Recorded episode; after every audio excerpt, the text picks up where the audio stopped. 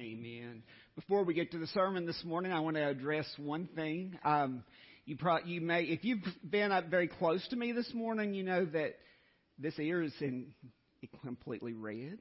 Completely red. So I just want to tell you what happened just to take away any distraction from that. Yesterday afternoon, Karen and I went to a football game.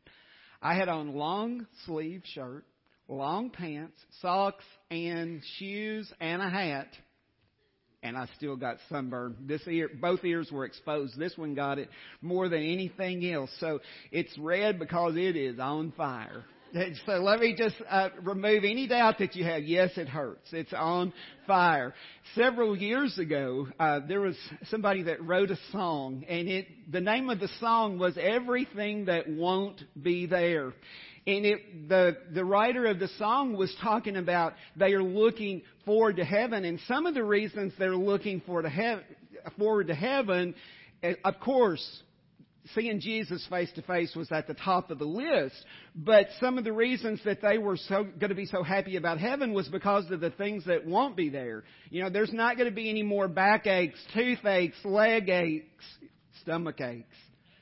And I don't know, yes, amen, amen. Now I don't know if sunburn was on the list or not, but it would be on my list. I have always just been one that would be eaten completely up by the sun. So I am looking forward to that day when there will be no more sunburn and no more other of those problems that we often uh, experience here in our journey called life.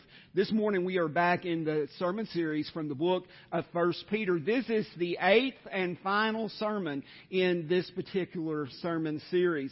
Now, as we always do, I want to just take a moment to remind you that this particular letter, it is a letter, it was written by Peter. He wrote it specifically to the Christians who were located in Asia Minor, particularly in the part of the world that we currently know as modern day Turkey. He wrote it during a time of both political and social unrest, and he wrote it somewhere during the time period of AD 60 to AD 67. The other thing that I want us to be sure just to visit one more time before we look at our scripture this morning, as we have journeyed through this book, of First Peter. As we have journeyed through the pages of First Peter, it becomes easy to see that there is indeed a recurring theme that appears over and over and over again, and it is this, that believers should follow the example of Jesus Christ, and they should do that by joyfully enduring persecution. We're going to be in chapter 5 this morning of 1 Peter, and we're going to be looking at all 14 verses. I hope you'll be following along in your Bibles this morning. If, if you don't have a Bible with you, it will be on the screen. But at this point, I want to ask you, as I almost always do, if you are physically able to stand, would you stand this morning as your way of honoring God's Word? Again, 1 Peter chapter 5, beginning with verse 1. Here's what God's Word tells us. So I exhort the elders among you as a fellow elder and a witness of the sufferings of Christ, as well as a partaker in the glory that is going to be revealed. Shepherd the flock of God that is among you, exercising oversight, not under compulsion, but willingly, as God would have you, not for shameful gain, but eagerly, not domineering over those in your charge, but being examples to the flock. And when the chief shepherd appears, you will receive the unfading crown of glory. Likewise, you who are younger, be subject to the elders. Clothe yourselves, all of you, with humility toward one another. For God opposes the proud, but gives grace to the humble. Humble yourselves, therefore, under the mighty hand of God, so that at the proper time he may exalt you, casting all your anxieties on him, because he cares for you. Be sober minded, be watchful.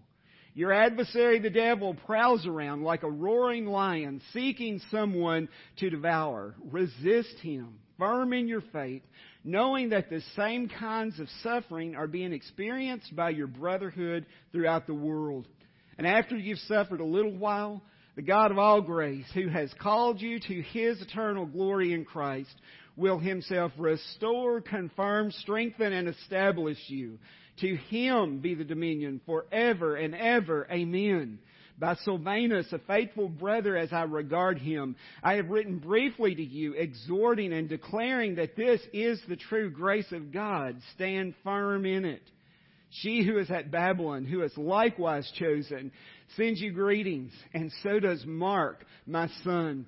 Greet one another with the kiss of love. Peace to all of you who are in Christ. Would you pray with me, please?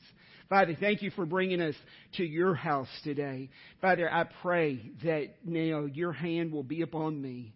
Father, I, I pray that your anointing will be on me from the top of my head to the bottom of my feet.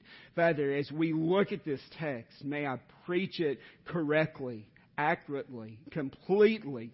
Father, I pray that it will point to you and to the cross throughout the message this morning. Father, I pray especially that you will just have your hand upon us this morning. Father, I pray that if there is anyone here this morning that doesn't know you as their Lord and Savior, may this be the day that we leave this place rejoicing because we have seen salvation in this place. Father, for the things that you will do, we'll give you praise, honor, and glory for it all.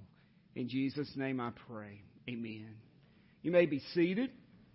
Now, the title of this morning's message is walking in humility. Walking in humility. Remember, we have seen throughout this sermon series that if we are truly in Christ, then we indeed have a living hope. We've also taken a look at God's Word that tells us that we are to be submissive. To this point, we have seen that submission is required to authorities and also in the marriage relationship unless we are being asked to do something that would contradict God's Word. Most recently, we have seen that true Christians will indeed suffer for the sake of righteousness. Now today we're going to see one more thing that this amazing grace from God requires, and that is service to God. We're going to see this morning how we are to serve all of the time, but especially during those times when it's difficult. Now as we begin to take a look at our text for this morning, the first thing we're going to see in verses 1 through 4 is that pastors or elders, they must be an example of Christ likeness all of the time, but especially in difficult times. Now, as our text begins this morning, I want to just take a moment and address this word, elders, because sometimes that confuses people. I want to be sure that we all understand who God's Word is pointing to when elders are used, especially in churches that do not use an elder-led model. Sometimes people think, well, that must be, must be referring to deacons, and it's, it's not referring to deacons. There is definitely the office of deacon, and it is very important, and you'll find in Scripture the requirements for people who serve as deacons. But elders, the office of elder is another position that Scripture clearly identifies. In this, this morning, when we look at that, I want to be sure that you realize that if we were looking in the Greek language right now, the term for elder actually refers to officials within the church who pastorally led or lead the congregation. So that is what we are referring to this morning anytime that we see the word elder. Now Peter identifies himself here in verse number one as a fellow elder and also as a witness of the sufferings of Christ. And I want to stop there for just a moment. If you are one of the adults who are with us on Wednesday nights here in the sanctuary, you know that we are going through the book of John right now. And I asked the question many times through this uh, studying the book of John. I asked this question, and I think it's helpful for us this morning. And that question is, in our text that we are looking at right now, are we before the cross? Are we at the cross? Or are we past the cross? And I think it's important that we ask ourselves that question anytime, especially that we are reading through the New Testament. Is the scripture that we are looking at right now, verse 1, is it before the cross? Is it at the cross? Or is it past the cross? And the answer to that is past the cross. At this point, Peter's eyes have seen Jesus crucified. He has seen him crucified. And so with that, can you imagine, doesn't it give you a different meaning when he says he is a witness of the sufferings of Christ? He sure was. He was a witness of the sufferings of Jesus Christ. And so many times when we think of Peter, our minds immediately go to the fact that Jesus, that Peter betrayed Jesus, even though he said he would never betray Jesus, not even if everybody else did. He would never betray Jesus, and we know that he went on to do exactly that. He, he denied Jesus. Not once, but three times. And I want you to hear this morning that Peter was an elder. He was a spiritual leader who had sinned. He had repented. And the great news is that he had been restored. And let me tell you, if you are following Jesus this morning, that's exactly what can happen to you if there is sin in your life. You can repent. You can, you can be restored, and that is wonderful news this morning. That happens through the grace of God. And then as Peter is talking about himself, as a result of him um, being restored, he is going to be a partaker in the glory that is going to be revealed. Now in verse 2, Peter encourages the elders to shepherd the flock of God that is among you, exercising oversight, but not under compulsion. Shepherds are to serve willingly, not because they feel like they have to. They are to serve willingly, and they are to never act under compulsion. They're not to domineer over, their, over those people in their charge, but instead they are to be examples to the flock. Examples to the flock. And I'm telling you, God's Word supports that if pastors, if elders shepherd in that form, then when the chief shepherd appears, verse 4, they will receive the unfading crown of glory, that crown that will never, ever pass away. What a day that will be. Now, as we look at our next section of verses, verses 5 through 7, we're going to see from this text how our relationships should look. We're going to see that Scripture identifies some responsibilities for those people within the congregation who are being led. So verse 5, likewise, you who are younger. Now when this phrase is used right here, it is not necessarily meaning those who are physically younger in age. It is really referring to anyone who is not a pastor, anyone who is not an elder. The pastors have the responsibility of shepherding the flock, but the flock has responsibility too to be subject to the elders. Again, as long, just like with submission, as long as the flock is not being asked to do anything who would con- that would contradict the Word of God. And I want to be sure that you realize that this text that we're looking at, it's part of God's Word.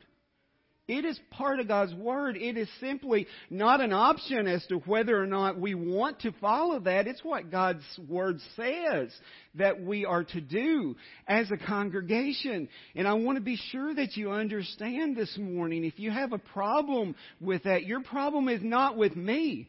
Your problem's with God's Word. And that's a big problem.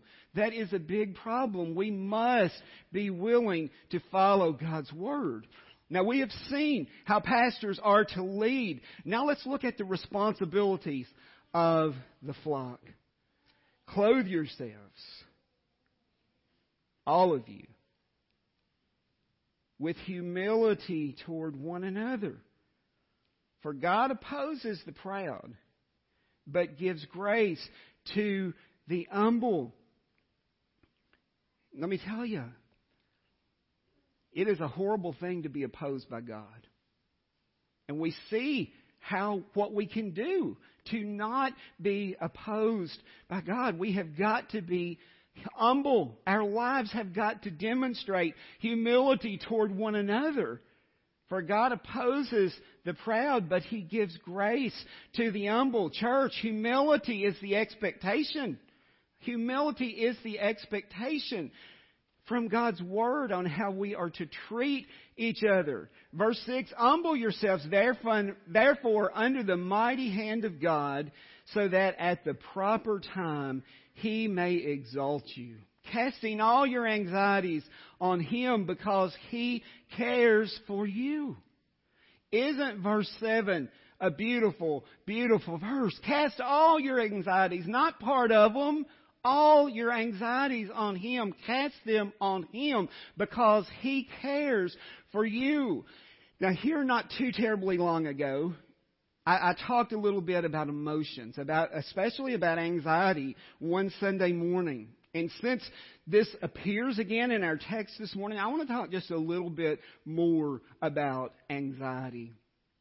I want to tell you over the last three years, since I've been working on my doctorate, I've spent a lot of time analyzing emotions and people's responses to emotions. Now, please underhear me when I say this. Not all the time. What I'm saying is not the case 100% of the time. But it is the case in a lot of the instances. A lot of times when we experience anxiety is because we feel like something is out of our control. Maybe you're a student and you are putting in the time you're going to class. You are studying hours a day, but you might be at the point where you feel like I could study 24 hours a day and I'm still not going to pass that test. You feel like it's out of your control and it causes feelings of anxiety to appear within our lives. Or maybe you're in a situation at work where you are working for a supervisor that's just difficult. Difficult to please. And you feel like it doesn't matter what I do, I am never going to please that supervisor. And as a, as a result, feelings of anxiety can creep in. They can take over our lives. And let me tell you something. Anxiety can paralyze you. It can absolutely paralyze you. But I want to share some good news with you this morning. Although there are things that are truly out of our control, there is absolutely nothing that's out of the reach of Jesus Christ. Absolutely nothing is out of His control. Everything instead is under His control. I want you to think about it like this. If everything were always under our control, where would faith in Jesus Christ play into the picture? If everything was always under our control, where, where exactly would faith come in? Where exactly would trust in Jesus Christ come into the equation? Remember, there is nothing that is outside the control of Jesus Christ. Will we trust Him? Will we trust Him? Will we experience Him strengthening our faith? Will we, as a church, will we cast all of our anxieties on Him? Let me tell you, He is sufficient. He is sufficient. The good news is that He cares for you. He cares for me. And you might be wondering, how much does He care for me? All we have to do is look at the cross. He cared for us that much that He was willing to give His life on that old rugged cross.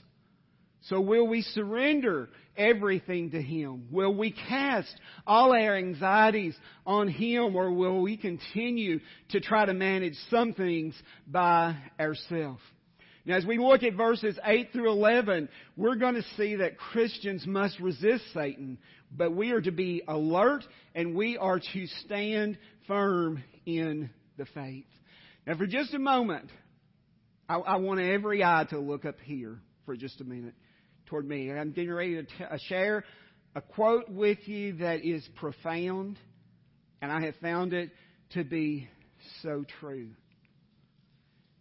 C.S. Lewis said that when people talk about Satan, they typically do one of two things. Again, all eyes up here. All eyes up here, please. Thank you when people talk about Satan, they typically do one of two things. They either joke about him They either joke about him or they ignore him. They either joke about Satan or they ignore him. Can I tell you this morning? Both are dangerous. Both are dangerous. Satan is very real. Satan is very real. We've got to be alert. We've got to stand firm in the faith. Peter tells us to be sober minded, to be watchful. You see, we've got an adversary, and let me tell you, his name is Satan. His name is Satan, and what he does, he prowls around continually. He is looking for someone to devour. He is looking for that. Don't let it be you, church. Do not let it be you. Keep your eyes on Jesus Christ. Realize that Satan is battling against us. Resist him. Be firm in your faith knowing that, that, you're, that the same type of suffering is being experienced throughout the world by your brothers and sisters in Christ. Satan will use everything in your life that he possibly can to destroy you. Resist him. Be sober minded. Know that he is up to no good. Do not let Satan's tactics catch you by surprise. We've got to expect that. Satan attacks Christians. He attacks churches. He wants to destroy unity within the church. Don't think for a moment that he doesn't want to do that. He will use anything and everything that he possibly can. But here, church, is the good news. Never forget who wins. Never forget who wins. We have got the privilege of holding this book in our hands. We can read the pages of this book, and as a result of that, if we will read this book, if we will follow this, we know who wins in the end, and his name is Jesus. It is not Satan. I wonder, do you know him today? Do you know him today? A few weeks ago, we were talking, I showed you a verse from Matthew where Jesus was talking about two gates. He talked about the wide gate, the one that's easy to enter, the one whose way is easy, but the path leads to hell. And he talked about a narrow gate that is difficult. It's hard to find. And Jesus says, few find it. Few find it. But for the few who do, their, their eternity is going to be spent with Jesus in heaven. I wonder this morning, which gate have you entered? It's one or the other. It's one or the other. Again, we know that God is greater. We know that Christ is victorious over Satan. But we need to act like it. We need to act like it. The day is coming. The day is coming when Satan is going to be cast into the lake of fire and he will be silenced for all eternity. What a day that will be. I was talking with somebody earlier in the week and I made a statement like this. At the top of my list of the things that I want to experience is seeing Jesus face to face to hear Him say, well done, thy good and faithful servant. That's at the top of the list. But can I tell you what number two is? It's the day that Satan will be cast into that lake of fire and will be silenced for all eternity. What a day that will be. What a day that will be. Let's never forget. Christ wins. Christ wins. And after you suffered a little Remember, it's suffering's coming. Suffering is coming for the true believer, for the true follower of Jesus Christ. It's coming. It is coming. But after you've suffered a little while, the God of all grace, who has called you to his eternal glory in Christ, will himself restore you, will himself confirm you, will Himself strengthen you and will Himself establish you. To Him be the dominion forever and ever. And the church said, Amen. The church said, Amen. Let's try that one more time. The church said, Amen. This should excite us this morning. It should excite us this morning to know that, that Christ will Himself restore, confirm, strengthen, and establish you. To Him be the dominion forever and ever. Amen. And then Peter mentions Silvanus, and this is another name for Silas. Silas is who we are talking about here. And he mentions in the pages of Scripture, right as a part of this letter, that Silas, Silvanus, was a faithful brother as I regard him. And it just caused me to stop and think, you know, the day is coming, no matter if Jesus comes back today, or if he calls us home today, or if it's next week, or years after that. Let's face it, the day is coming when one day the funeral's going to be for us unless Jesus comes back first. And at that point, there's going to be people that's going to examine our lives. It might be immediately after your death, or it might be years after your death. And here's the question Would somebody write down that we were faithful? Will somebody write down that we were faithful? I sure hope so. I sure hope that that is how I'm remembered. I sure hope that's how this church, this congregation is remembered. But Peter is saying, by Silvanus, a faithful brother, as I regard him, I have written briefly to you, ex- exhorting and declaring that this is the true grace of God. Have you experienced that amazing grace this morning? Throughout this sermon series, we've been talking about as the result of the amazing grace that we've received in Jesus Christ, then certain things happen. Have you experienced that amazing grace this morning? If you have, stand firm in it. Stand firm in it. On the good days, on the bad days, and on every day in between, stand firm on the amazing grace of God. And then Peter closes out this letter by saying, She who is at Babylon, who is likewise chosen, sends you greetings, and so does Mark, my son. Now, she who's at Babylon is likely referring to the church in Rome where Peter is writing this letter. He's saying that church sends you greetings, and so does Mark, my son. And then he talks about the importance of hospitality in the final words of this letter. Greet one another with the kiss of love. I'm going to tell you, he is referring to hospitality here. You know, in our day and time, it's probably not going to be a good idea to greet each other with a kiss, right? It's probably not unless it's your spouse or your children. That's about the only people that I would say greet with a kiss. But let's be hospitable. When the world is looking in, do they see that we love each other? Do they see that we love each other? And he says, Peace to all of you. Not to some of you, peace to all of you. And it doesn't just, the period is not right there. Peace to all of you who are in Christ. As we close today, I want to tell you, if you're not in Christ, there will be no peace in your life. You might think it is temporarily, but it's going to end.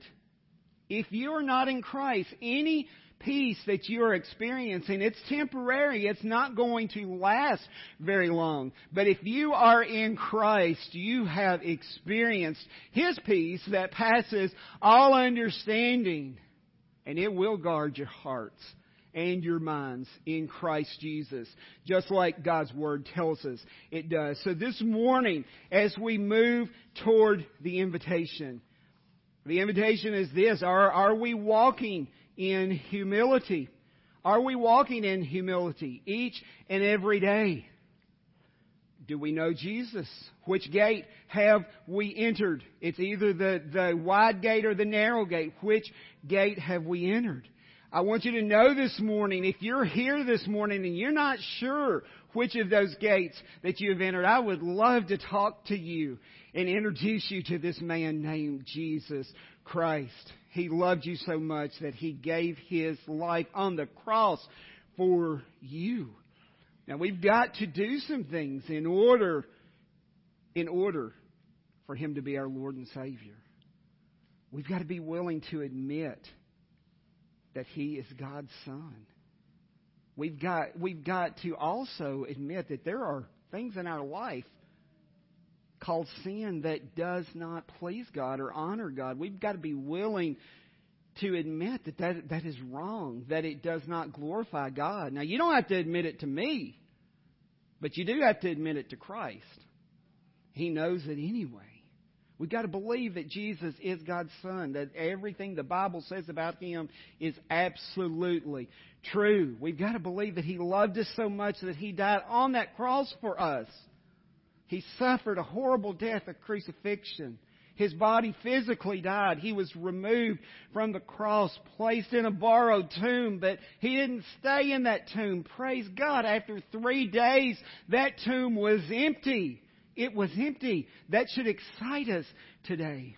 And then the C stands for confessing that Jesus is God's Son. It, it, involves repenting and turning from a life of sin. Now, will it be perfect? Will we walk the perfect life after that? Unfortunately, not. I wish I could tell you yes, but that's, that is not the case. We live in a world that is infested with sin. But let me tell you this if you are truly in Christ, you will not make the choice to continually participate willingly in sin unless you're completely miserable. God's that conviction will fall. Once we sin after knowing Christ, it's not fun. It's not something that we want to stay in. So this morning, I pray if you have got a need this morning, I pray that you will come. As I said last Sunday, let's wear the carpet on this altar out because we have knelt there and prayed so much. Would you pray with me, please? Father, I, I thank you for this day. Thank you for your, your presence that is here. Father, I pray that right now that you will just move mightily throughout this place. Father, I pray that you would just give us a glimpse of what it would be like if we were standing face to face before you right now. Father, I pray, I pray that we will know exactly what that is going to feel like, whether or not you are going to say, You came through the narrow gate,